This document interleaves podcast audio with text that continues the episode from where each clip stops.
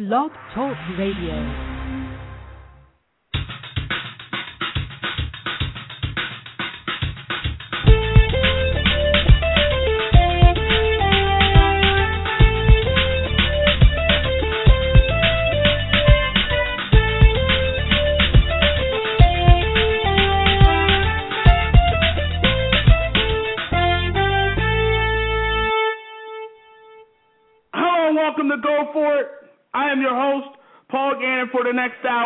Half, we will be talking sports and having fun doing it. I want all your ideas, all your opinions, and all your beliefs.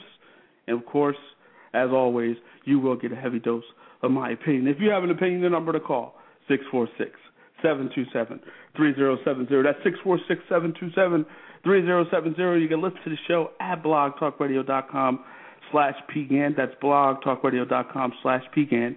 And you can send messages to the show on Twitter at Go For It Also, chat room is open, live and ready to go. You can send messages to the show at blogtalkradio.com slash PGAN. Great show lined up for you today. Expected to be joined by Cowboys running back Phillip Tanner. He's going to talk about the upcoming NFL season. Training camp is just around the corner. Phillip Tanner has a different body right now. He's he's sleek, he's explosive, and that's what a lot of people are talking about uh, during the Cowboy OTA. So we're going to talk to Phillip Tanner. Also going to be joined by the greatest NBA fan out there. That is the one, the only Clipper Darrell. And you know the Clippers. A lot of great things going on with the Clippers right now. I mean, you're the Los Angeles Clippers right now. You have to be absolutely, positively excited. What's going on? I mean, you have right now Chris Paul. He's coming back. Doc Rivers, of course, is in the fold. So you got to be excited if you're a Clippers fan. And we're going to talk to Darrell about the great things going on with the Los Angeles Clippers. And let's stay in Los Angeles and let's go and talk about the Los Angeles Lakers. It's been a sad time in LA. I mean, Dwight Howard made his decision last Friday night, and I mean, it was typical Dwight Howard. Whether he actually made a decision or didn't make a decision, whether or not he actually wavered or just didn't make a decision at all, it was typical Dwight Howard. I mean, we we were all confused earlier in the day. You you were under the impression, okay, Dwight Howard is going to the Rockets, done deal. Nothing to worry about. It is what it is. And then later in the afternoon, later in the night, around seven, eight, nine o'clock, you're starting to hear whispers. Okay, Dwight is undecided at this point. He's torn at this point. Maybe he's going to go back to the Los Angeles Lakers. Maybe. And you knew coming into this whole situation that the Houston Rockets were the favorite. You knew the Houston Rockets were the favorite in terms of landing the services of Dwight Howard. And why not? I mean, the Rockets have a legitimate superstar in James Harden. I, I say he's a star at this point. I don't want to call him a superstar. I don't want to jump the gun there, but he is a star. They have a star in Dwight and uh, James Harden, Jeremy Lin, decent season, Chandler Parsons, uh, another few, another player who's who's stepping up his game and getting better. And you know, you added Dwight Howard now into that mix, a young team. Houston's a very, very young team. Guess who the oldest player on the Houston Rockets is? It is Dwight Howard. So this is a very, very young Houston Rockets team. They're a young basketball team. And Dwight Howard is going to be the centerpiece of that basketball team. He's going to be well, him and it's going to be him and Harden's show. And whose team it is, they'll figure that out. As of right now, I guess coming into the situation, you have to say it is James Harden's team. But the Rockets are a young basketball team right now. And Dwight Howard, Dwight Howard is in the mix, a young Dwight Howard. I mean, it's going to be a hungry Dwight Howard. He's got a lot to prove. I mean, coming off a back injury, and you know, hopefully he's healed and healthy from the back, and hopefully he's healed and ready to go. I mean, if you know, last year we saw Dwight Howard, we saw Dwight Howard that was a little limited because of the back. The back limited what Dwight Howard could be, and what he should be, and what he has been throughout the course of career. But you look at Dwight Howard now, the oldest guy on the Rockets team, 27 years old only 20.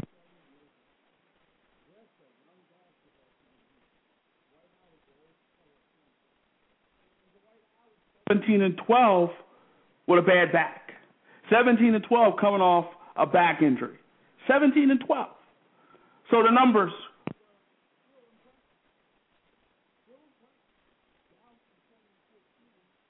average a year.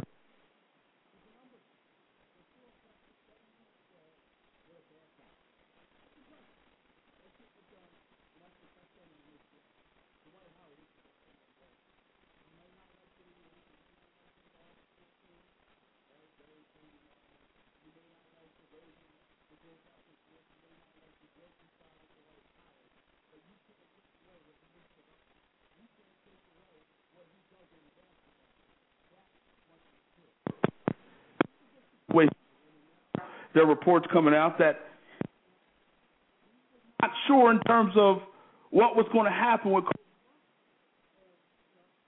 He wanted Kobe Bryant to essentially torch. He wanted the Lakers to become his team on some.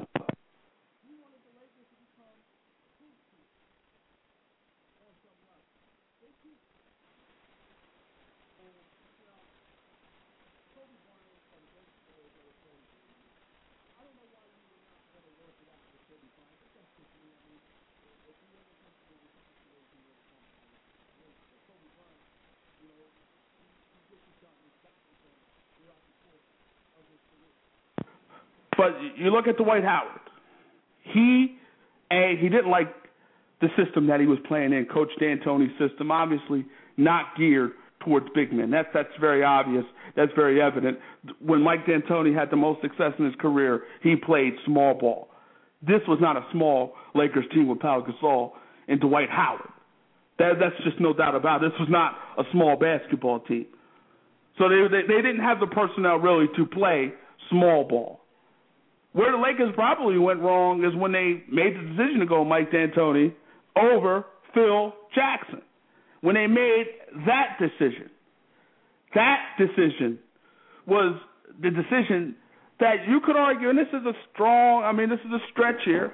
This is a stretch, and I'm going to make this stretch, but this is a stretch. You could argue that not bringing in Phil Jackson is one of the reasons why Kobe Bryant may have had that Achilles injury.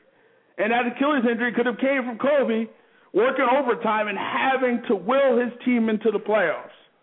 Maybe that wouldn't happen if Phil Jackson was in the mix. Maybe they wouldn't be in a situation where they were forced to play Kobe a whole bunch of minutes. Maybe.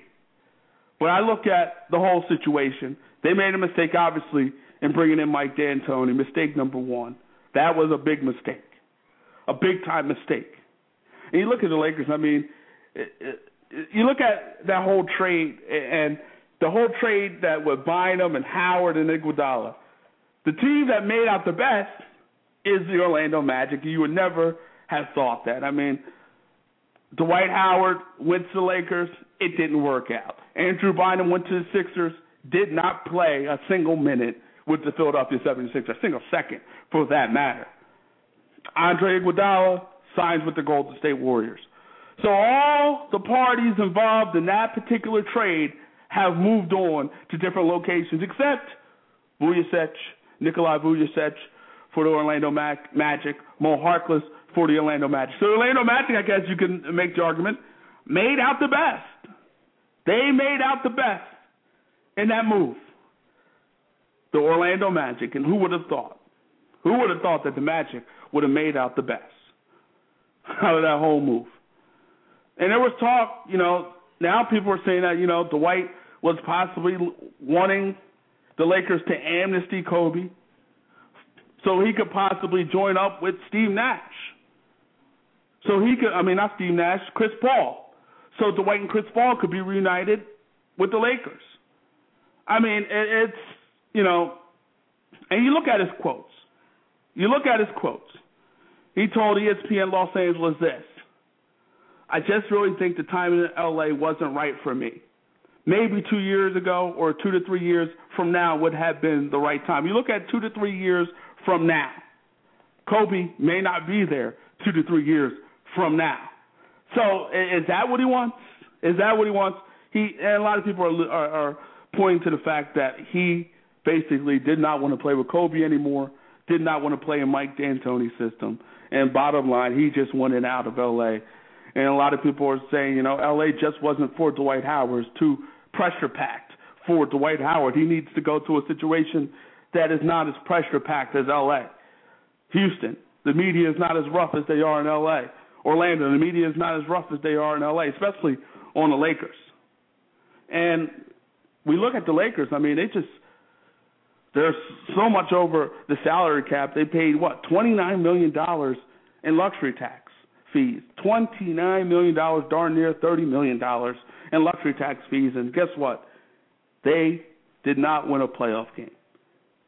Not one playoff victory to show for the thirty million dollars in luxury tax. That's a lot of money not to win a playoff game. That's a lot of money. And so the Lakers are in transition right now. They are truly a team in transition. Lakers probably won't be bad for long. Got a lot of salary cap space in 2014. Who knows? Maybe Melo goes from New York to LA. Maybe LeBron, who can opt out, maybe he finds his way to LA. Who knows? The Lakers has some problems.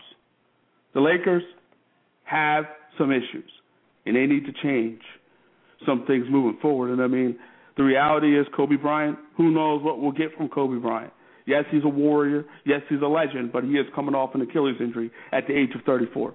Steve Nash, yes, he he's had some MVPs success. Yes, he's had his most success with Mike D'Antoni, but he was beat up last year and he's older. So, I mean, Pau Gasol, I think Pau Gasol still can get it done and they did sign Chris Kaman. I, I mean, the Lakers, as far as I'm concerned, maybe they need to join the Sixers. Maybe they need to join the Clippers, not the Clippers, the Celtics, in the Andrew Wiggins sweepstakes. Time to get bad to get better. Get bad to get better. Time to tank the 2013 season if you're the Los Angeles Lakers, possibly, because I don't see the Lakers getting any better this season. I don't. I, I see a lot of what I saw this year, barely making the playoffs, if that, and going out in the first round. That's the best I can think about in terms of the Los Angeles Lakers. We shall see. You're listening to Go Forward on Blog Talk Radio.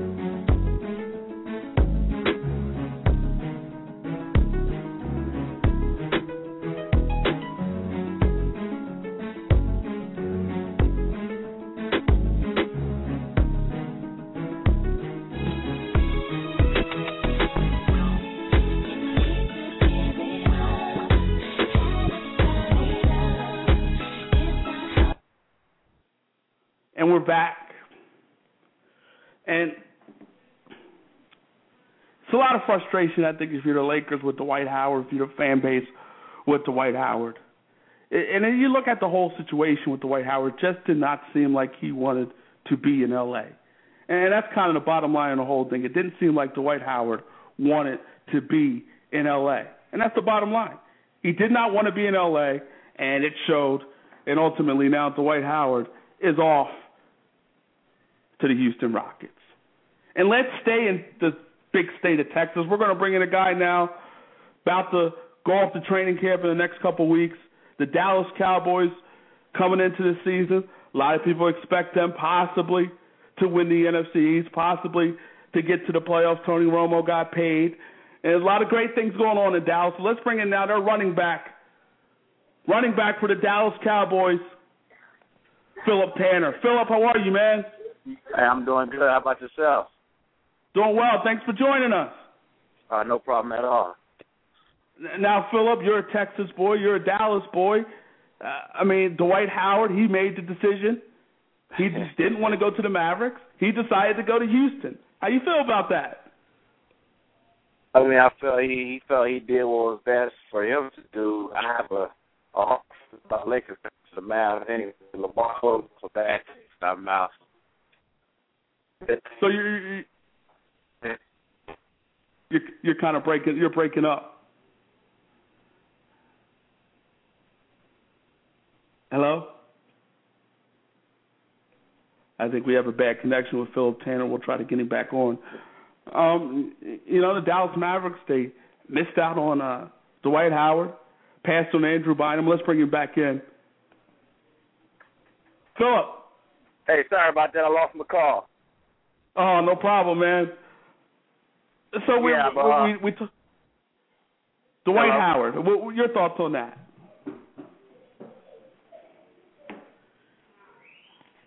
Your thoughts Hello? on Dwight Howard?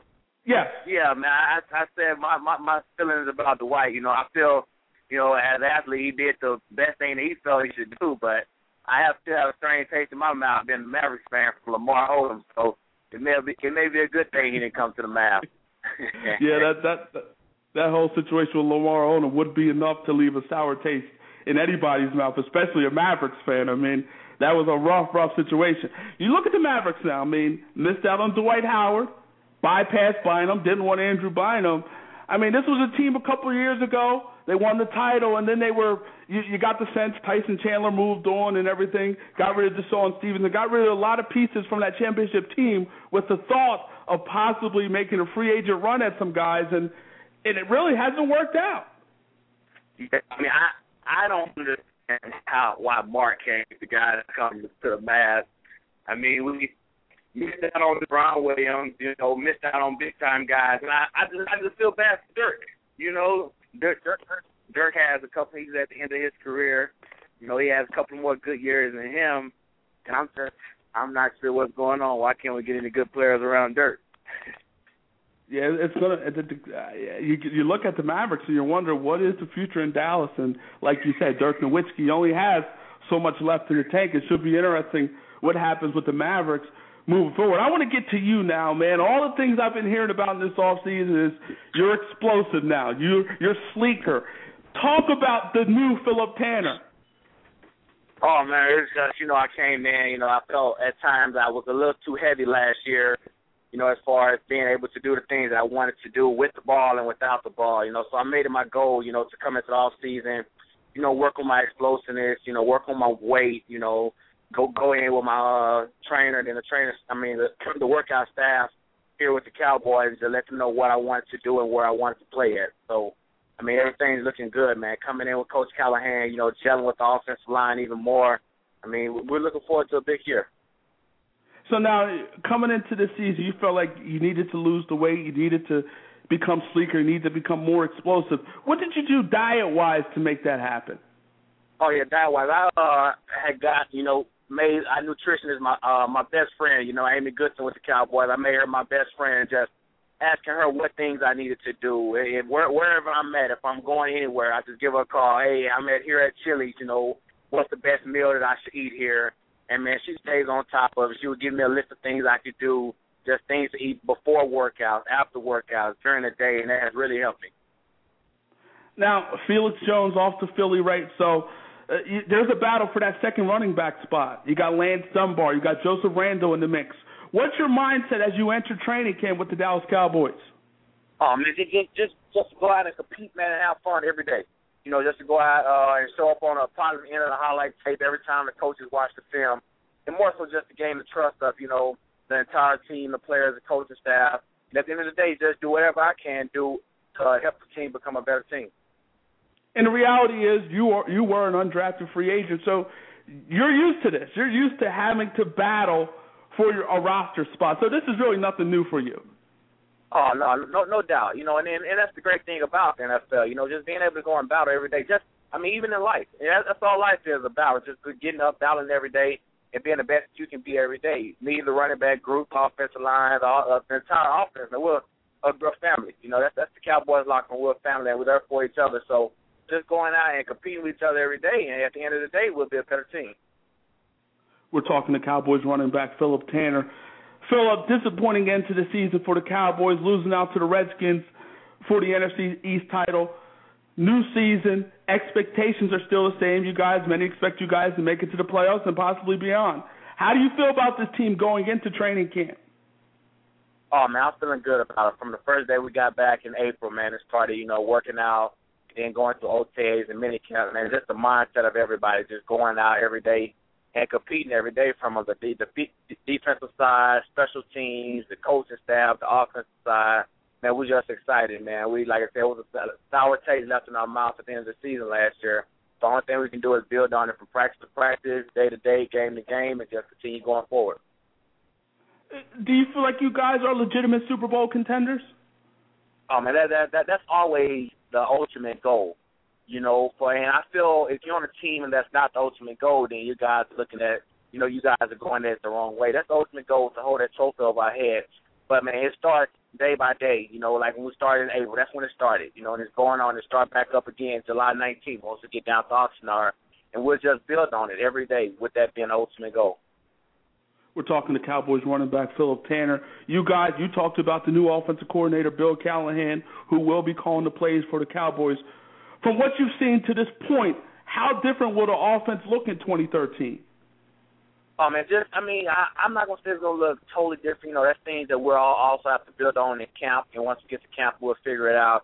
But the most important thing is just being detail oriented. You know, just make sure we pay attention to details, playing without penalties. You know, and just playing smart, playing smart football. And that's the biggest thing. We go out there and play smart football, do away with penalty, and not turn the ball over. Man, we'll be one of the best offenses in the NFL.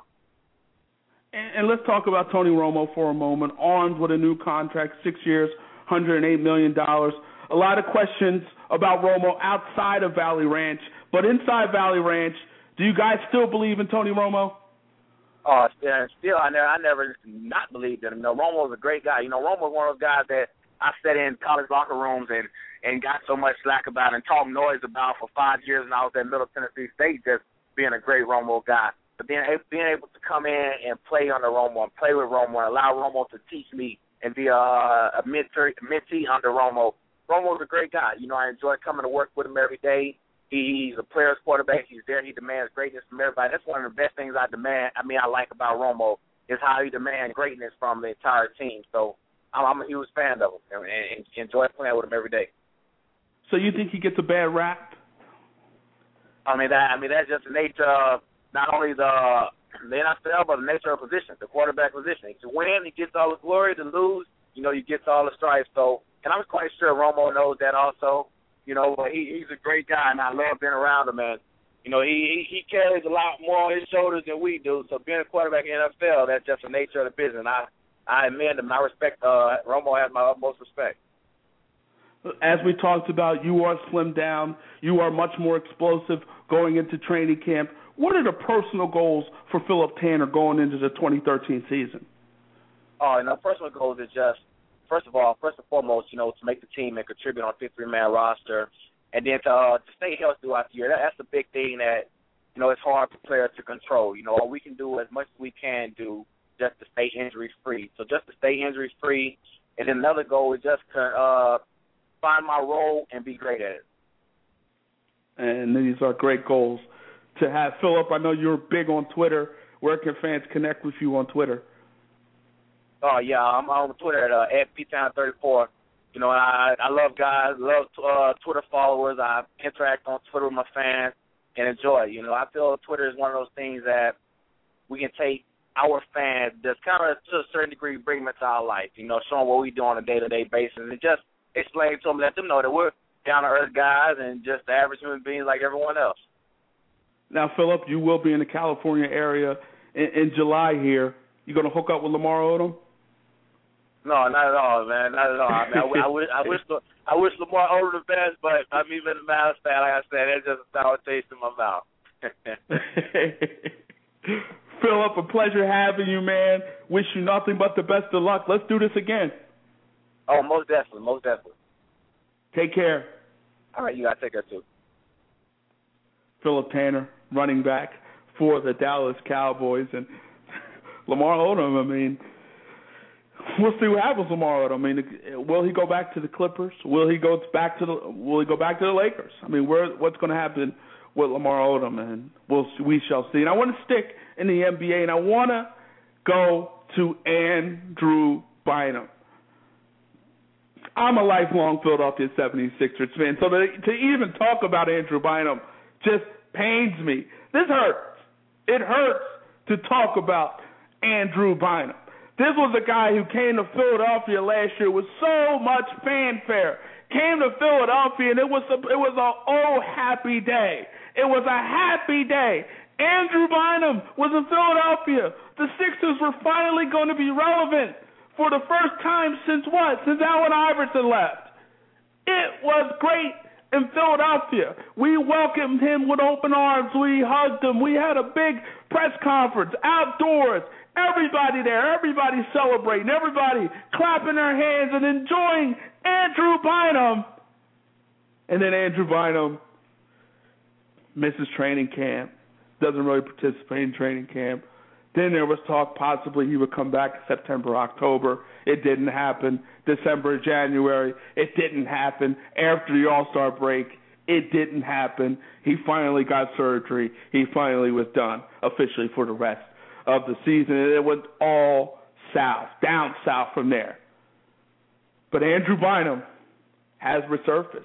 The Cleveland Cavaliers, two years, twenty-four million, but only six million of that guaranteed. And they have a player option in the second year of that deal. So you look at the Cleveland Cavaliers. This is a this is a win-win deal for me, as far as I'm concerned. I mean, if he doesn't, if he's not healthy, then guess what? You haven't invested a lot of money in him. Move him on, move him on, get him out your life.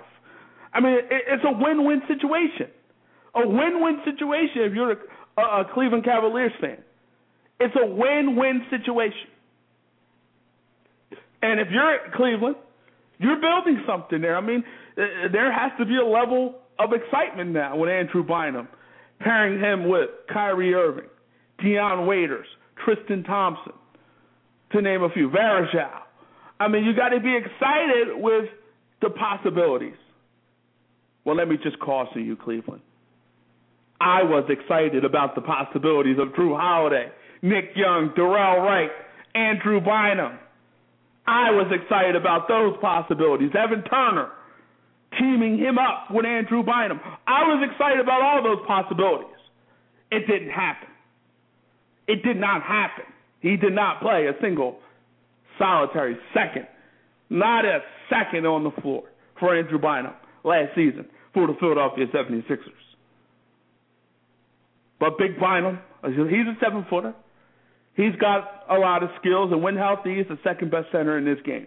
So guess what? Someone is willing and is going to take a chance on him. That someone is the Cleveland Cavaliers who took a chance on Big Bynum. Big Bynum, if he's healthy, again, second best center in the game. If healthy, changes the landscape for the Cleveland Cavaliers, makes them a definitive playoff team if he's healthy. I mean, I didn't have championship aspirations when when Andrew Bynum came to Philadelphia, but I was thinking at least Eastern Conference Finals. I, I was thinking Eastern Conference Finals. That was on my mind. It didn't happen, obviously. And hopefully, if you're a Cavaliers fan, he doesn't let you down. But be prepared for the possibilities. In Cleveland, I mean, who knows? What if Bynum goes to Cleveland? His knees are okay, and I'm hearing otherwise. I mean, you know, I'm hearing those those knees will never be right. But let's just say they are. Let's just say the the surgery that he got cured all his knee problems. Let's just say that happened. Let's just go with the premise that that happened. Let's just say that everything was cleaned up and Andrew Bynum's knee and he's healthy. Let's just go with that premise. But I, I would think, and I would argue that if he truly was healthy, he would have got more than six million in guarantees. Someone would have gave him more money because again, he's a seven footer. He's a seven footer with skills, and quite frankly, that does not grow on trees. So you would think, you would think that someone, someone would have given him, and you know, more money, more guaranteed money. You would think that someone would have given him more the Cavaliers are taking a chance here, but they're not really taking much of a chance. It's a win-win situation. Only six million in guarantees. Only six million in guarantees. So guess what? If it doesn't work, you push him along. You still have your cap space for 2014, where you can bring your boy back, LeBron James, where you can bring him back to Cleveland. And wouldn't that be great? Just a side note, LeBron James back in Cleveland. I mean, I, I I think that would be a perfect way for him to end his career back where it all started. And I, you know, I was one of these guys that was hoping that LeBron would stay. I was hoping he would stay in Cleveland. That was my hope. That was my belief. That was my idea. That was my hope that he would stay in Cleveland. It didn't work out that way. Obviously, he made the decision to take his talents to South Beach, and it is what it is. But maybe he can end it in South Beach. Maybe he can end it in South Beach. Maybe. Maybe. But I look at the whole situation with Cleveland. I think this is a perfect opportunity for them. A perfect opportunity for Andrew Bynum to show the league that he is healthy and maybe he could garner another long term contract. Maybe he can get another long term deal. Maybe. Maybe. Maybe he won't. Because I, I don't believe he is healthy or will be healthy enough to be successful in the NBA for an extended period of time. You might have a few games where Bynum is successful and healthy and, and running and, and doing his thing, and then you might have a situation where enough is enough and he just won't have enough in that knee to keep it going.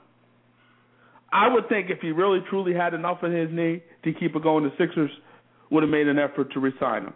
I would think teams would be knocking down his door to get at him if and you know, he met with a few teams, but he met with team doctors from the Hawks, the Mavericks, and the Cavaliers. That's three teams. And you know, obviously the Mavericks they could use the center. We just talked about the Mavericks. We talked about uh, their situation with Dirk Nowitzki and them getting older and, and them, you know, having all that cap space and was wasn't able to get their hands on Dwight Howard. That would be a nice landing spot for Andrew Bynum. Obviously, they saw something that was not interesting to them. They saw something that made them quite disinterested because they did not make him an offer. Obviously, the Hawks, a team that could use a big like Andrew Bynum. And let's be clear. Let's be clear about something. There are a lot of teams in the National Basketball Association that could use the skill set that Andrew Bynum brings to their team. There are a lot of teams out there that could use a seven footer with the skill set of Andrew Bynum. A lot of teams. A lot of teams that could use that skill set. A lot of teams. So, obviously, this man is not completely healthy. Obviously. I, I, I, mean, I think it's fairly obvious. I don't expect him to be healthy again. I think we've seen the last, the best of Andrew Bynum. I think this situation is going to end just like the situation in Philadelphia. I think he'll play, but I don't know how effective he'll be. I don't know for how long he'll play, but he'll play. But I think we have seen the last of Andrew Bynum. And the last, so I guess, will come in a Cleveland Cavaliers uniform. Because after this, I mean, I look at this, as far as I'm concerned, as his last opportunity. This is his last opportunity. He didn't work out with teams. He did not work out with teams. He didn't work out with any teams. So I don't know if that's a telltale sign. Refuse to, and, and you would think a guy like Andrew Bynum, again, who who wanted, who would want to prove himself and want to prove that he is completely healthy, will want to work out with teams around the league. You would you would think that would be his. You would think he would want to do that. You would think. You would think, but but he did. He didn't think that was important. He didn't think that was necessary. And maybe he's hiding something. Maybe he's hiding something. But this is an incentive laden contract that he has. A lot of incentives in this contract. So You know, as far as I'm concerned, as I said, it's a win-win for the Cleveland Cavaliers. We shall see what happens with Andrew Bynum. I want to go now to Robert Kraft, switching gears to the NFL. Robert Kraft felt like, and, and came out this week, it felt like, you know, he was possibly duped by Aaron Hernandez. And this quote is this If this stuff is true, meaning Aaron Hernandez killing Odin Lloyd, if that is true, murdering Odin Lloyd, if that is true, if this stuff is true, then I've been duped and our whole organization has been duped.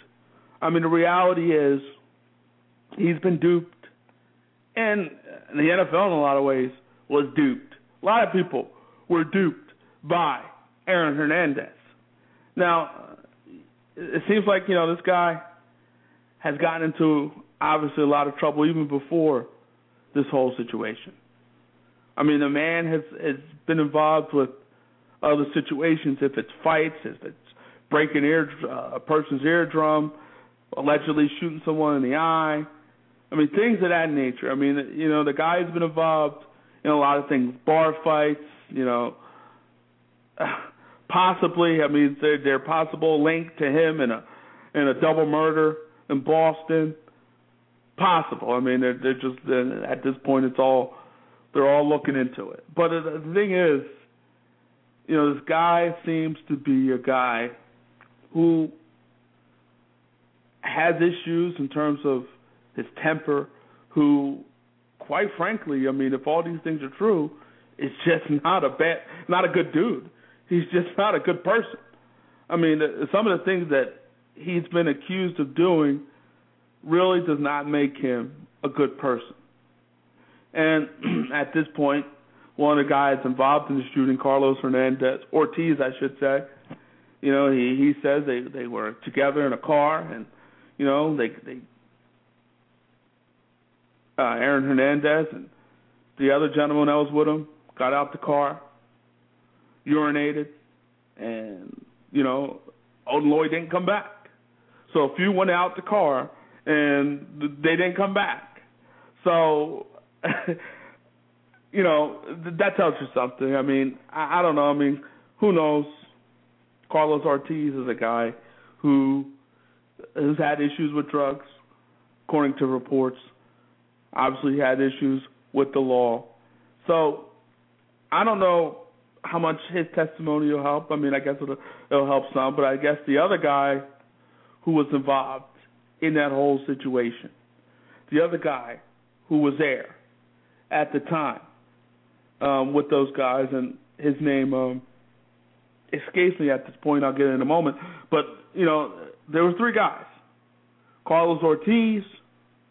You got also Aaron Hernandez, and you got the gentleman Wallace that was with him. You know, all these guys were with him. They were with Aaron Hernandez that night, that particular night. And it's everything, and, and I know at this point a lot of it is circumstantial evidence. A lot of it is circumstantial evidence at this point. It is. But, I mean, it just seems like everything is pointing to Aaron Hernandez possibly being the guy who shot Odin Lloyd on that particular night. Everything seems to be pointing to Aaron Hernandez, but at re- at this point, the reality is he is an innocent man until proven guilty. So, Aaron, Ernest Wallace, you know, another guy who was there at the scene, along with Carlos Ortiz, along with Aaron Hernandez, you know, according to court records, he's saying that Aaron Hernandez admitted to killing Odin Lloyd. Apparently, Ernest Wallace told Carlos Ortiz that Aaron Hernandez admitted to kill it, killing Odin Lloyd. So we'll see how this whole thing points out. Again, I don't really, you know, this is a, you know, this is a guy who's had some troubles with the law, meaning Carlos Ortiz. This is a guy who's had some issues with drugs. I mean, he he was abusing PCP, according to his probation officer, abusing alcohol on a daily basis. abusing these things on a daily basis. So I don't know how much that really. I mean, obviously, if both of those guys point to Aaron Hernandez, then I think that strengthens the case against Aaron Hernandez. That strengthens the case against Aaron Hernandez. If all those guys say, you know what, this guy did the shooting. If all those guys say that, then we have to say, or not we, but I mean, you would believe that that helps in terms of getting a conviction for the prosecution, getting Aaron Hernandez. But this is a it's a sad situation, obviously, for all parties involved. And you know, you, you just look at Aaron Hernandez and just all the things that he just threw away by this decision. It, it, it just doesn't make much sense. It, it just doesn't. It just is beyond belief. But if again, if he if he did it, obviously, you know, you got to come down hard on him. If he did it, obviously, he needs to be locked up for a long period of time. Maybe he should never see the light of day ever again because just looking at some of his behaviors, this is a guy who just seems to be very troubled, a guy who has sociopath type of qualities. Sociopath type qualities, you know. Just, you know, eh, if you get in his way, he's going to run you over. Just like he was in the football field. And the thing about it is, and we can even look at and let's point to the possibility of why he killed Odin Lloyd. Why he may have killed Odin Lloyd. One of the reasons he may have killed Odin Lloyd, according to the prosecution at this time, is because Odin Lloyd disrespected him by talking to someone in a club. So, that tells me a guy who has problems. That tells me a guy who's at, who has issues in Aaron Hernandez. That tells me a guy who needs help.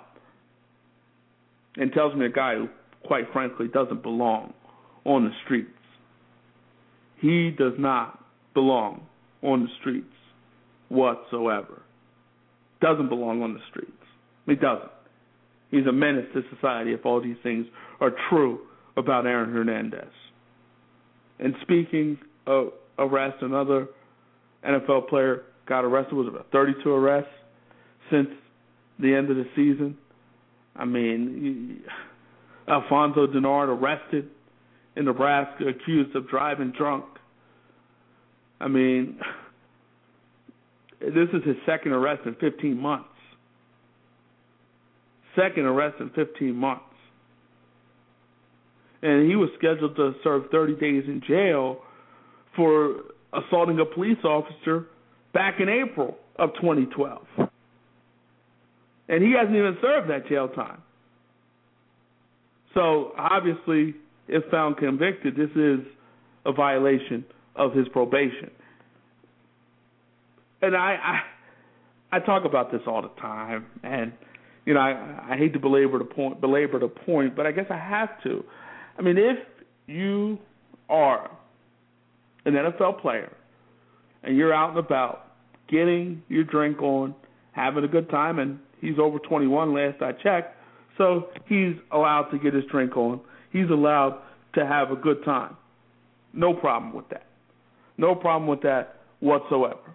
The problem that I have is, well, you're out there drinking, you're out there having a good time, but you haven't put together a, a, some kind of plan in terms of a designated driver if you were to get intoxicated. And maybe that was your intention to begin with. Your intention is to go out there and get your drink on. Your intention is to get your drink on, to have a good time, to party, to live it up, to do what young people do when they have a lot of money. That was your obviously your your intention or one of your intentions possibly on that particular night. I mean, this guy, this guy was a seventh round draft pick. So you're you're a seventh round draft pick. So you're barely in the league. You're a seventh round draft pick. So you're barely in the league. And you're doing this? You're doing these type of things. Especially now, coming off the whole situation with Aaron Hernandez. You're talking about the whole situation now with Aaron Hernandez, and you're out here drinking and driving. Allegedly. You're out here drinking and driving. And again, the Patriots, knowing your history, still drafted you. I mean, one year, one week after your arrest, you still were drafted by the Patriots. And again, seventh round draft pick. So you were a guy, seventh round draft pick. You're a guy that needed to prove himself in terms of on the uh, off the field behavior. You needed to improve your. You needed to prove yourself. You needed to show. You needed to show the Patriots and their organization that you were a guy that was prepared and that you were a guy that was ready to be a different person. I mean, everything was set up for you. You did your probation. You got two years of probation. Your your your 30 day jail sentence was set up for you where you would do the 30 days after the NFL season in 2014. So everything was set up for Alfonso Dennard. Everything. All he had to do was behave. And if he wanted to get his drink on, drink on, all he needed to do was get a driver. But if you're on probation, if you're barely in the league, why would you be even be out? Why, why would you even be out and about? Why would you even put yourself in a position? Why would you put yourself in a position where you could get yourself in trouble? I don't know if this guy's going to get another chance, especially after the whole Aaron Hernandez situation. I don't know if he's going to get another chance. I don't know if the Patriots are going to give him another chance. And the reason why Alfonso Dennard slipped to the seventh round was strictly because of off the field incidents. That was a big reason why he slipped. That was one of the reasons why he slipped. And the Patriots are starting to take a hit in terms of some of the guys they're taking chances on. You know, obviously, we all know what happened with Aaron Hernandez. Chad Ochocinco, that didn't work out. You know, and but the, it did it has worked out for them in the past. You know, Corey Dillon, a guy that they brought in, a lot of people were saying was a bad guy, and they brought in, and he he bought into the brought into the uh, the Patriot way. He bought into the Patriot way. So, you know, they've had success, and obviously they've had some hiccups of late, especially with Aaron Hernandez, and even now with also Alfonso Dennard. It's going to be interesting to see if he does have a future with the Patriots. It's going to be interesting to see if the Patriots will give him another chance. With all the things that are going on right now, I'd be shocked if he gets another chance. I don't see him getting another chance. I would love to see the guy get another chance because I'm big on second chances. I'm big on second chances. Second chances, as far as I'm concerned, are very, very important. I think people are entitled to second and third, even third chances, and I guess theoretically this is going to be a third chance in a lot of ways. We'll see what happens. I want to switch to baseball now. And Derek Jeter was supposed to make his debut today. All of New York was happy. The captain, Derek Jeter, was back in the lineup. It was going to be a oh happy day. Guess what? He was removed early in his debut. Removed early because of tightness in his quad. He's going to get an MRI on that quad. And the tightness came at the third at bat. His third at bat, he played DH today for the Yankees. His third at bat, he felt tightness in his quad. We'll see what happens with Derek Jeter. But all was supposed to be well. All was supposed to be happy. Everybody was going to be celebrating Derek Jeter, the captain. He is back. Well, he really wasn't all that good during his AAA assignment. One for nine, four walks um, during his time at Scranton, the Yankees AAA ball club. So he's back, but he left. He's back, and I don't know if he's going to return. Tightness in his quad, and he's going to get an MRI. Hopefully, if you're a Yankees fan, if you're a Derek Jeter fan, hopefully that could get settled, and hopefully he can come on back. And of course, the phenom, Yasiel Puig. A lot of people are talking about him, talking about, you know what? This guy should not be an all star. And as far as I'm concerned, I agree. He should not be an all star. Has not played enough games to be an all star. Has not played enough games. And, you know, it just hasn't. You can't be an all star and play the amount of games that Yasiel Puig has played for the Los Angeles Dodgers. You just can't. I know he's a phenom. I know some of the things that he's done have been remarkable, but he only played 35 games. 35 games. That's got that's not good enough. That's not good enough for you as far as I'm concerned to be an all-star. You need to do it more than 35 games as far as I'm concerned if you want to be an all-star. That's not good enough. That's not getting it done.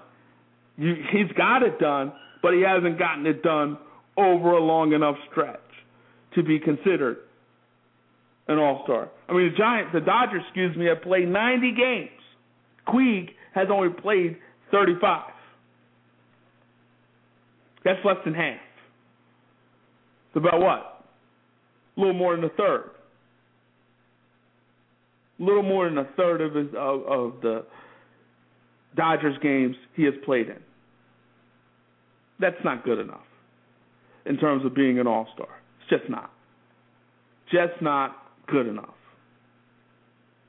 He's been nothing more than spectacular during his time with the Dodgers. Nothing more than spect. I mean, nothing less than spectacular. And as far as I'm concerned, you know what? I I understand. You know, I, Uh, on one hand, I see okay, he hasn't played enough games, but then on the other hand, the All Star Game is a showcase of, of the stars.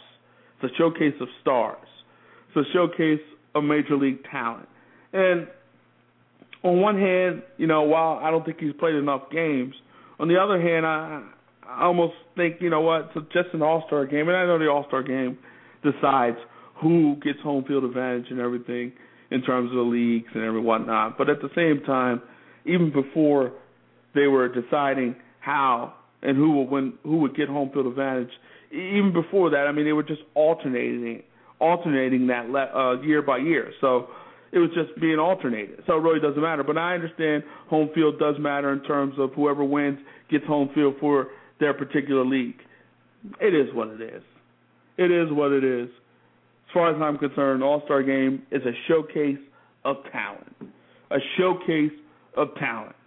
And I don't have a problem if he is named to the All Star team. Do I think he deserves to be on the All Star team? Not enough games, no.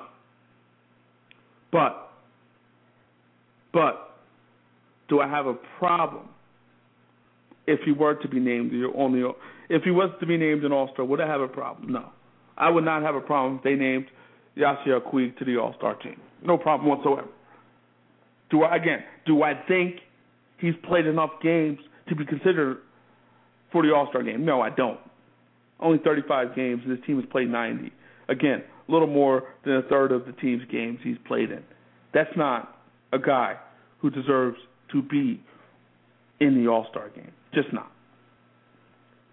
Just not.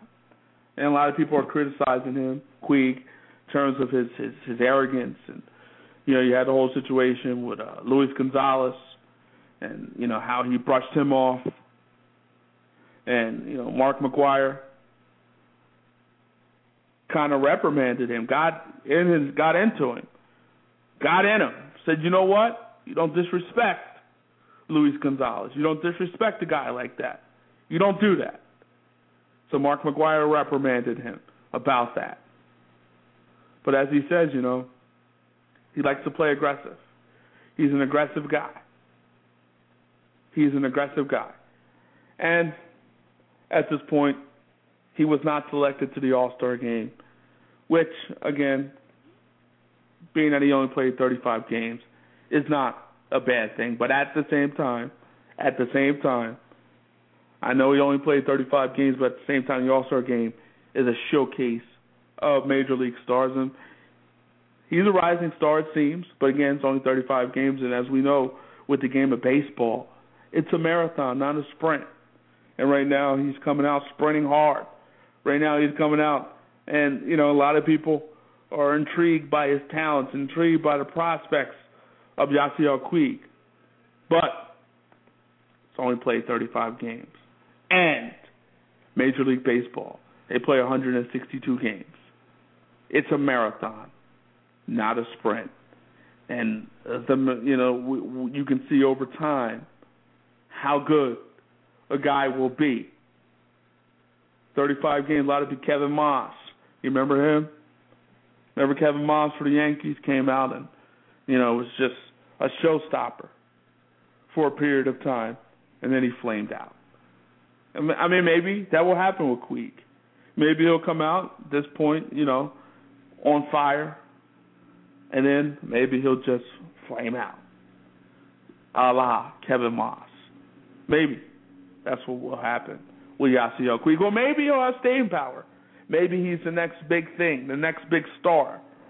Maybe he is that guy. Maybe. But at this time, at this point in time, he has not been selected to the All Star team. And so,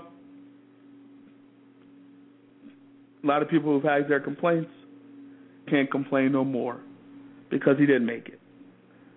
He did not make it, so you can't complain at this point. It is what it is.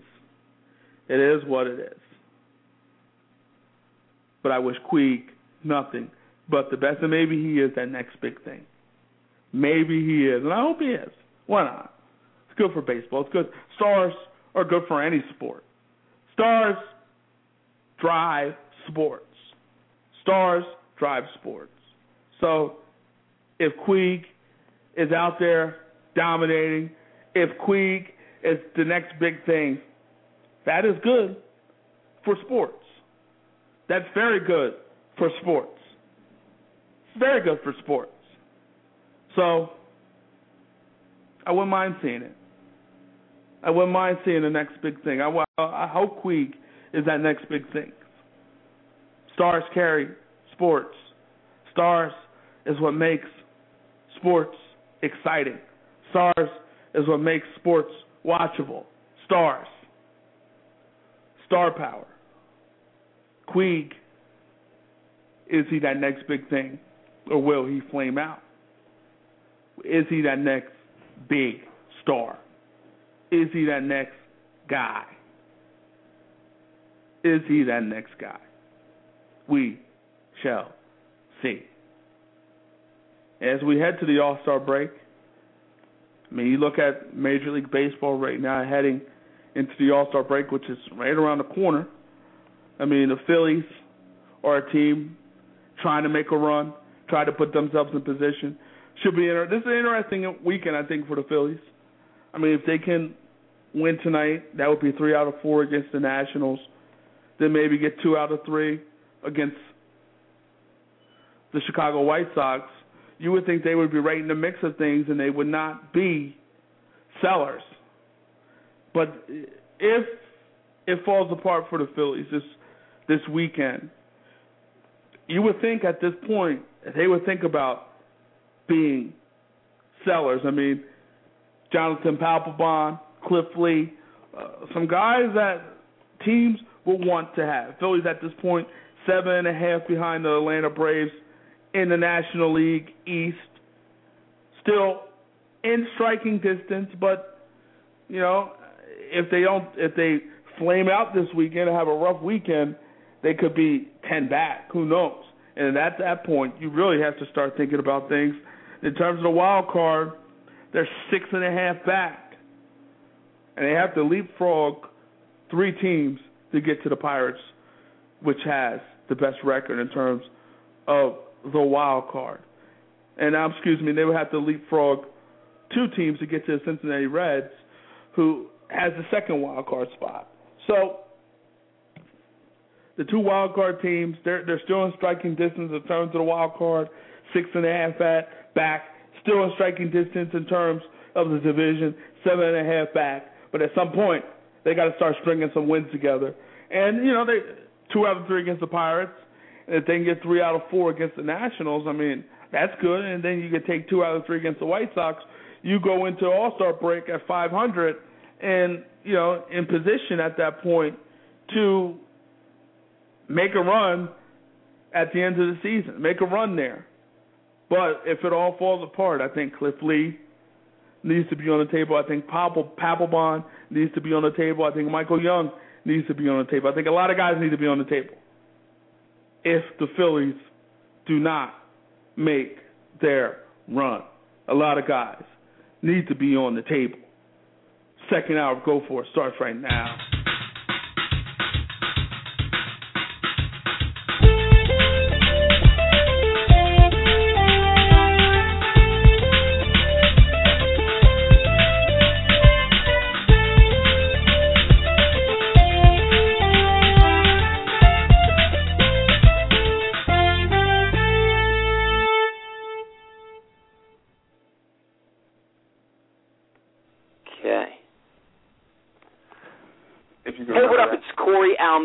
Aka Corey Live, host of Pictureka on the Hub and warm up host for American Idol and Dancing with the Stars. And right now, you are listening to Go For It on Blog Talk Radio with my man Paulie G and Jeremy.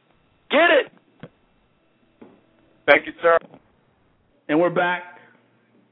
And in this second hour, we're going to be joined by one of the greatest NBA fans to ever live. One of the greatest NBA fans out there right now, the great Clipper Darrell we're going to bring him in. We're going to get his insight on what he has seen in terms of his Clippers. The Clippers have made some moves, most notably bringing back Chris Paul, most notably bringing in Doc Rivers, making a trade, getting rid of Eric Bledsoe and Caron Butler, and bringing in J.J. Redick, bringing in um, Jared Dudley, bringing in some guys now. And I look at the Clippers, Darren Collison as well. I look at the Clippers and yeah, I like the moves that they made, but I'm also saying to myself, okay, is it enough? Is it enough? I mean, you bring in these guys, but is it enough to get by the teams that are out there? Is it enough to get by the Spurs? Is it enough to get by? Oklahoma City. Is it enough to get by the new look Houston Rockets? Are these things enough to get by those particular teams? It's a good, good question. And I don't think it is. I, I don't think it is enough. I don't think they surpassed the Spurs. I don't think they surpassed the Oklahoma City Thunder. I don't. Houston Rockets, questionable. I know Dwight Howard, he's had his most success when he's had a stretch four alongside of him. They don't have that in Houston at this point. When Rashard Lewis was alongside of him, guess what? He went to the NBA Finals.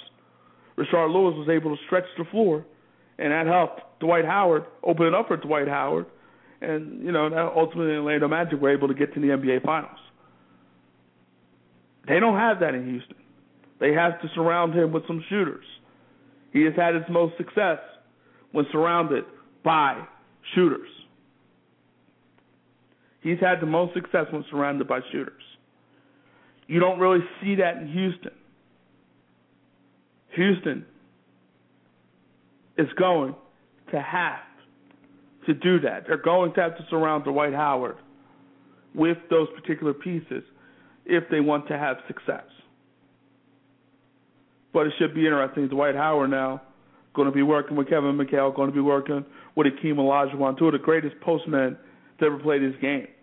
So he's very fortunate in that respect. And this is a guy in Dwight Howard who is kind of raw in terms of his post-up game. He's raw. He's got a raw post-up game. You know, he's kind of still still a little crude in terms of his post-up abilities and his his back to the basket game. But but he has an opportunity now. Has an opportunity now to, in my mind,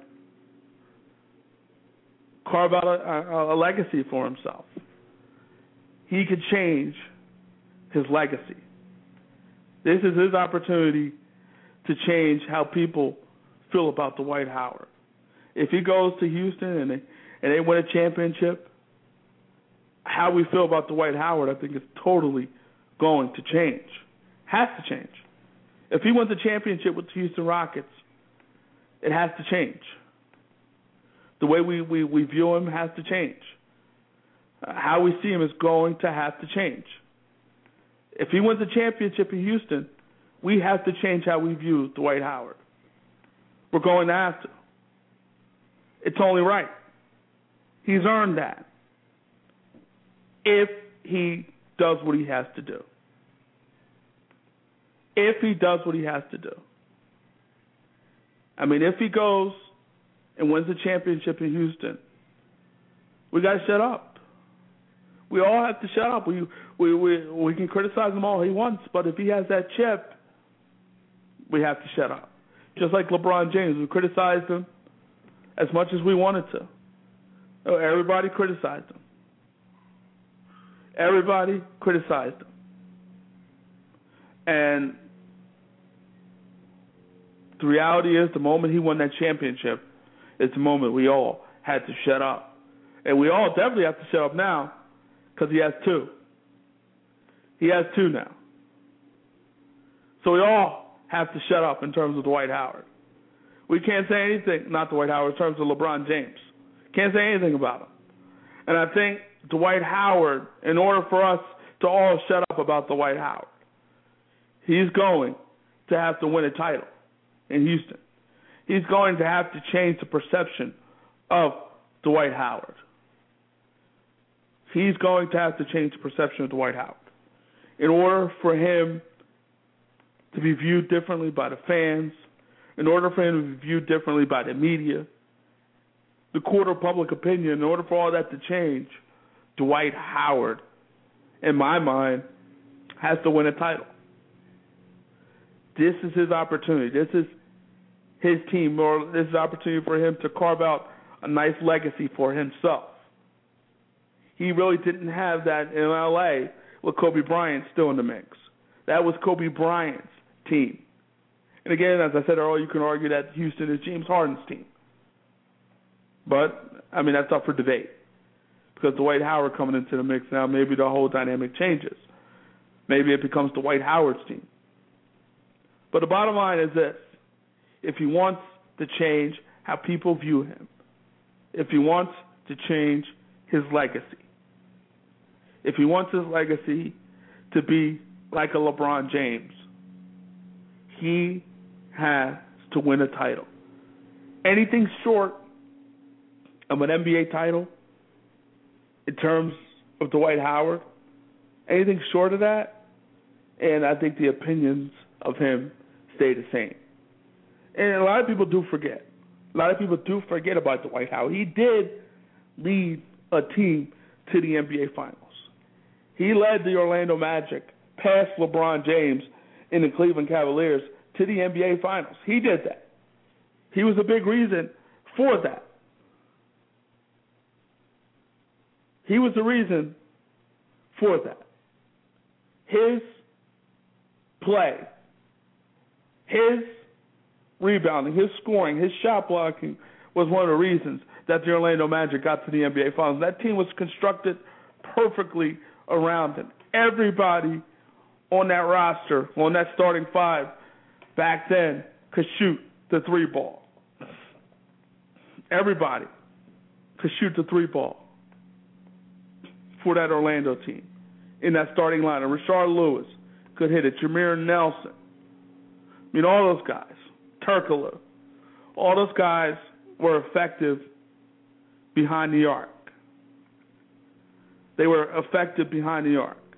And all those open looks came because of Dwight Howard.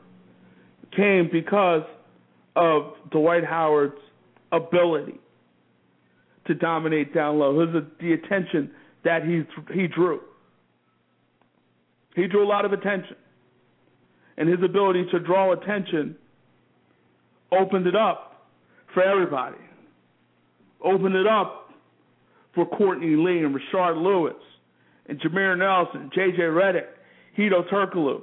He opened it up for all those guys. Opened it up for all those guys. And that team was built specifically around Dwight Howard, and they were tough to beat because of the attention that Howard drew inside and because of the three point shooters that they had surrounding him. He had a lot of three point shooters around him. He had a team that was constructed towards his ability, towards his skill set, towards his strengths. Obviously, the Lakers didn't do that. Different type of personnel. It didn't work in LA for whatever reason. If it was D'Antoni, if it was Kobe Bryant, if it was they didn't embrace him, if it was any of those things, it didn't work. Didn't work. Didn't work in LA with the uh, with the Lakers. Didn't work. He has an opportunity now with the man, with the uh, Rockets to make it work. This was the, the situation he chose. He wanted to go to Brooklyn. That didn't work out. They couldn't get a deal done. Couldn't work it out. Could not work it out. Ultimately, he landed in LA with the Lakers. Obviously, that didn't work out. So he made his choice. He made his decision, and he decided on the Houston Rockets and James Harden and Chandler Parsons and that group. That's where he wanted to go. He made his choice. Now it's up to him to carve out a legacy. It's up to Dwight Howard. Now there was no more excuses. This team is your team. There's no more excuses at this point. You wavered in terms of where you wanted to go for years. Orlando, you wavered. Did you want to opt in or did you want to opt out? The Lakers, you wavered. Did you want to stay or did you want to go? Obviously, you wanted to go. You made a definitive decision in some respect to go to the Houston Rockets. Now, since you made that decision, you have an opportunity to shut me and everyone else up. You can shut everybody up now by winning a title. And again, I'm not sure that's going to happen next season. I'm not sure that the Rockets are better than the Clippers. I'm not sure the Rockets are better than San Antonio Spurs. I'm not sure the Rockets are better than Oklahoma City Thunder. I don't think they are better than those three teams. They're not better than OKC, I don't think. Not better than the Clippers.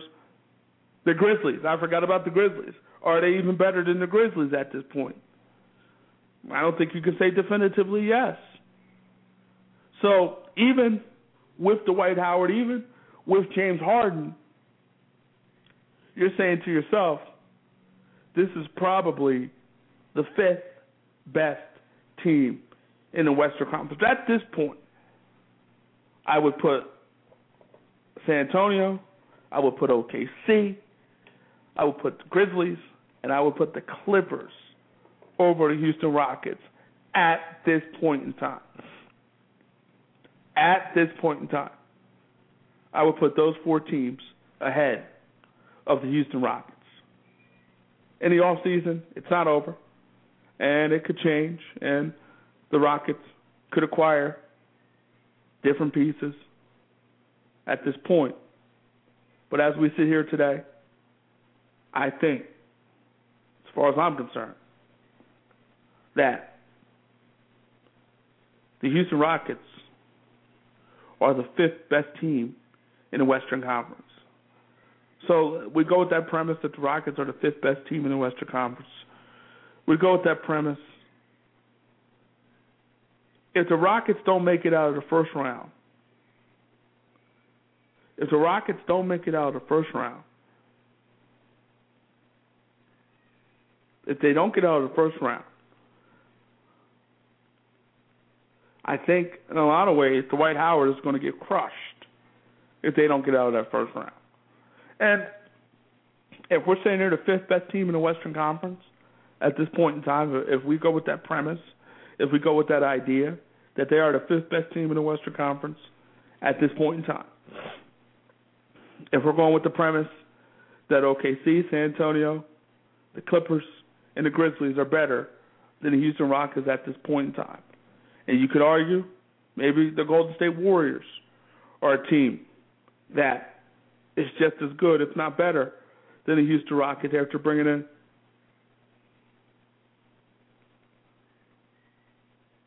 after bringing in Andre Iguodala. I mean, after bringing in Andre Iguodala, you could argue maybe the Golden State Warriors are just as good as the Rockets, if not better. Just as good, if not better. If not better than the Houston Rockets. So this is no foregone conclusion that the Rockets are going to A, be well, they're going to be better, but doesn't mean they're going to get out of the first round. They're going to be better, but does that mean they're getting out of the first round? I don't think so. I don't think so. I don't think so. But we shall see. You're listening to Go For It on Blog Talk Radio.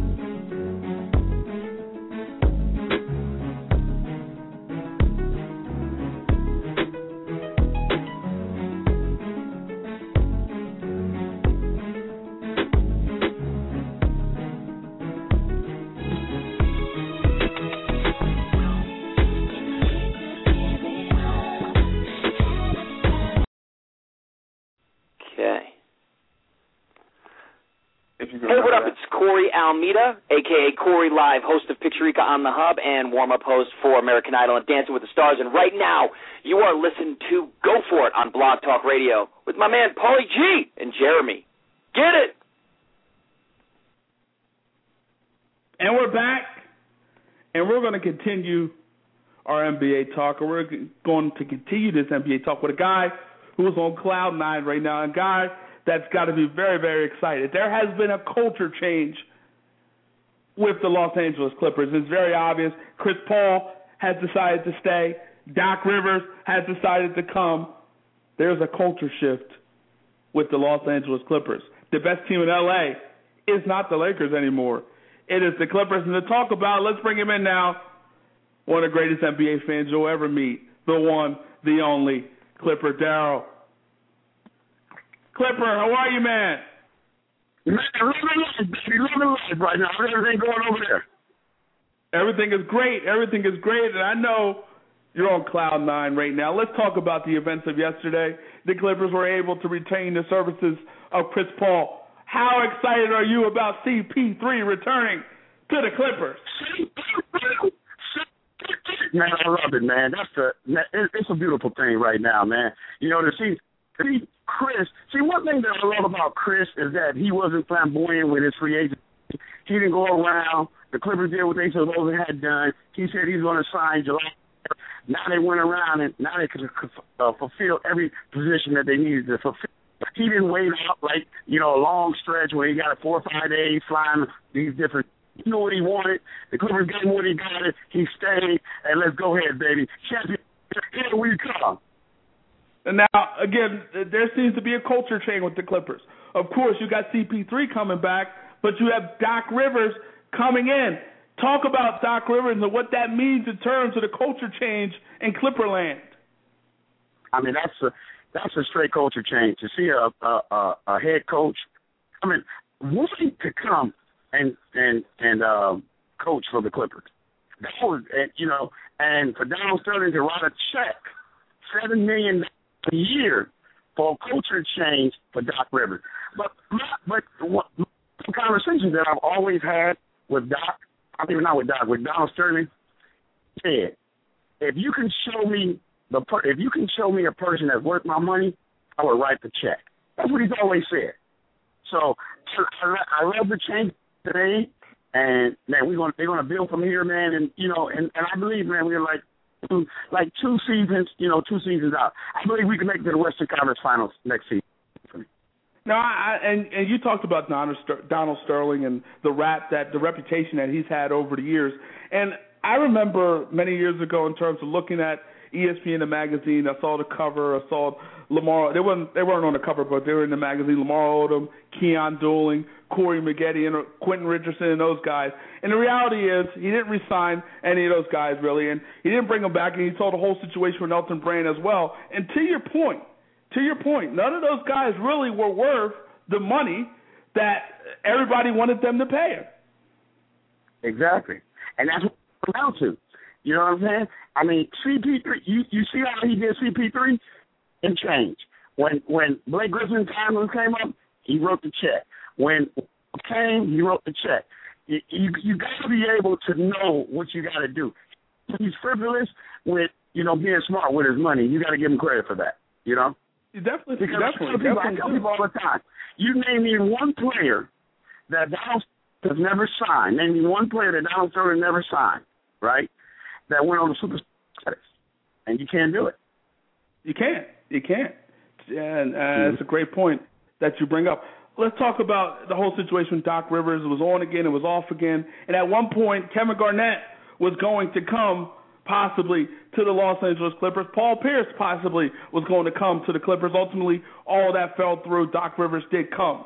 Did you want Kevin Garnett? You know what? Right now, we're building off of youth. I love DeAndre Jordan. I believe in my heart DeAndre can be the next Kevin Garnett. I believe he can he can develop an inside outside the game, and I believe that it's all it's all about coaching and setting him up for that. And and that's what Garnett has had over the years because everybody played the inside out game with him. So if you play right. the inside out game with DeAndre Jordan, I believe he can be the same person also. So you believe in DeAndre Jordan? You believe that a guy who's had a hard time at the foul line? You believe in a guy at this point who who struggled in terms of post moves? You believe at some point he will develop these things? Yes, because if you notice at the beginning of this, they was giving him the ball, how much how much he improved, how much everything was uh, was and he was enjoying it. Then all of a sudden, when they went away from him, and all they used him for was for it, his offense, his offense um, uh, suffered. So in the season, he was he was looking good, but then it, it suffered later in the season because they wouldn't give him the ball. So if if if you're gonna if you're not going to give him the ball and you're not going to make no plays for him, then you're not the game. You know what I'm saying? And that's what and that's what Del Negro did. You see, but now we got a new we got a new regime. We got a new culture, baby. It's on and cracking, baby. Clipper, it just feels good to be a Clipper fan right now. We're talking to the great Clipper Darrell. Darrell, let's talk about some of the moves the Clippers made outside of CP3. You brought in J.J. Redick. You brought in a Darren Collison. You brought in a Jared Dudley. You bring back a Matt Barnes and a Ron, Ryan, Ryan Hollins, excuse me. In the process, you lost Bledsoe. You lost Caron Butler. But all in all, you like all the moves that the Clippers have made? Most definitely, man. I'm, I'm gonna miss Caron. I'm gonna miss Bledsoe, good friends of mine, man. Um, I'm more than likely I'm going down to Phoenix to go check them out to play because you know, I mean, those are my guys, man. Clipper, once you put on that red, white, and blue uniform, I got love for you. So that's how I am. I go down there and support them too. But my thing is, man, the the, the move that the Clippers made, I, I definitely approve of them. And with because they brought in role players. They brought in good guys, J.J. Redick, Dudley, um, you know, Darren Collison. That was a steal. But man, I was like, whoa. They was out there working. Good pickup. That's a good pickup. And that was a that's going to be a great backup, a great backup to CP3. Damn, because you really you look at the same player, right? Yeah. So now CP3 gets to a little bit longer. You know what I'm saying? And and definitely. And, I mean, he's back in. So it's, it's, it's going to be a nice season, man. I, I, can't, I can't wait, man. I really. Now, let's go to another team in LA, the Los Angeles Lakers. We all know what's going on with them. Dwight Howard, he decided to take his talents to Houston. Kobe coming off an Achilles. Steve Nash, we don't know how much he has left. How do you feel about your Lakers, man? Well, not your Lakers, hey, not, but how do you feel about hey, the Lakers? You know what? I, I tease Laker fans all the time. I not play around, but be honest, man, you can't count them out. They're the Lakers. You know what I'm saying? The number one franchise in the world. You cannot count them out. Look what they did. They just picked Damon, right? They just picked up my man uh, Nick Young. Okay. Okay. Now they they supposed to be bringing in Jordan Farmar back. So these are great additions that can help them win games because uh, Nick Young is a shooter. And Chris Kaman is a, a rebounder and a shooter and can shoot free throws. They, they brought in a center man for three million dollars for for for one for a one year man. That that's excellent, man. I love Chris Kaman, man. You know, you know, Chris Kaman used to be a Clipper. Anyway, you know that. Can he stay healthy? Oh yeah, man. When you sign a one year deal, you always gonna make, remain healthy. You know that. you gonna play hurt. Go on, let's get, I, I don't know. I mean, yeah, yeah, you're right. I mean, but I, I look at the Lakers and, and Kobe Bryant. I mean, obviously, if Kobe Bryant does not come back in a timely fashion, I, I don't see how this this team can make the playoffs, even with some of the guys that you named. You know, hey, I've seen. I mean, I thought they wouldn't gonna make it last year. You see what happened? True. You know, so you can't never you can't never count them out. I would never count count a Lakers team out, man, because they're gonna make they're gonna make additions, subtractions, man, to make it work. They they waiting for that 14 season because everybody's signing one year deals right now. So that's what that's what's making it harder for them. But after you know after they don't get Carmelo's and the, and the and the big names, they're gonna have to make adjustments. You know. Now Definitely. now the, the problem is that I'm gonna will Kobe will Kobe Bean Bryant give up an extension because he still he's going to make thirty million dollars this season. Next season, right. is he going to sign a three year extension, or is he going to sign a, a, a lower a, a lower pay scale? You know what I'm saying? And then some other he says he's not taking it.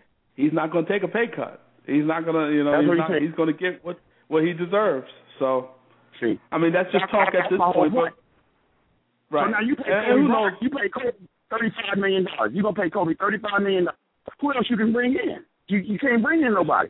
And that's what the right. and that's what the problem is. Thing I loved about when when the guys went over to Miami, man, all of them took pay cuts. They said we going in, it's forty five million dollars, and let's go do this. And that's what they did.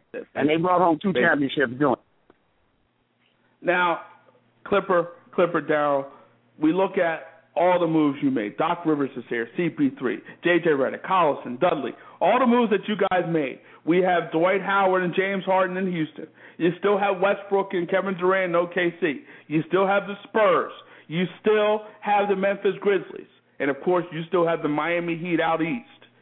Can this Clippers roster, the way it's presently constructed, can this roster win an NBA title? This can is they win prediction. a title? This is my prediction. And I when when I hired Doc Rivers, I woke up the next morning.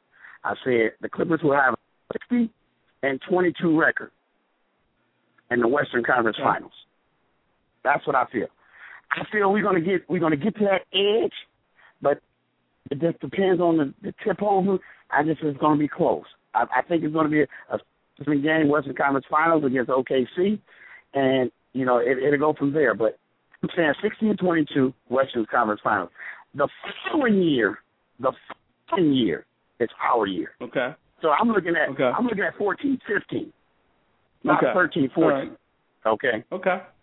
Fair enough. So 14, 15 is where you see the Clippers winning a title. Who knows? Maybe LeBron James is in Los Angeles, Los Angeles at that point. Maybe Melo's in Los Angeles at that point with the Lakers. Who knows? Obviously, it's all speculation at this point.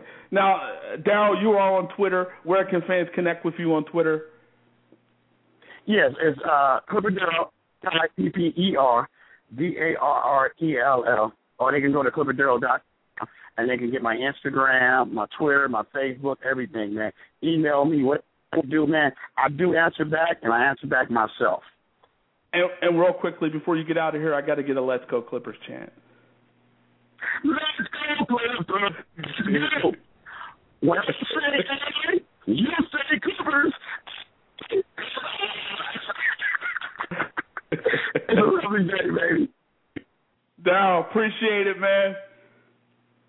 I appreciate you having me, man. Let's do it again. yeah, definitely, man. Looking forward to it, baby. All right, take care. Bye bye now. Clipper Darrell, greatest NBA fans out there. You can listen to this show and other great shows at blogtalkradio.com slash PGANT, where you can listen to this show and other great shows. Follow us on Twitter at GoForItGant. Uh, hit up our YouTube channel, youtube.com slash user slash GoForItGant. For everybody here, go for it. We hope you have a nice week. See you later. Take care. Bye.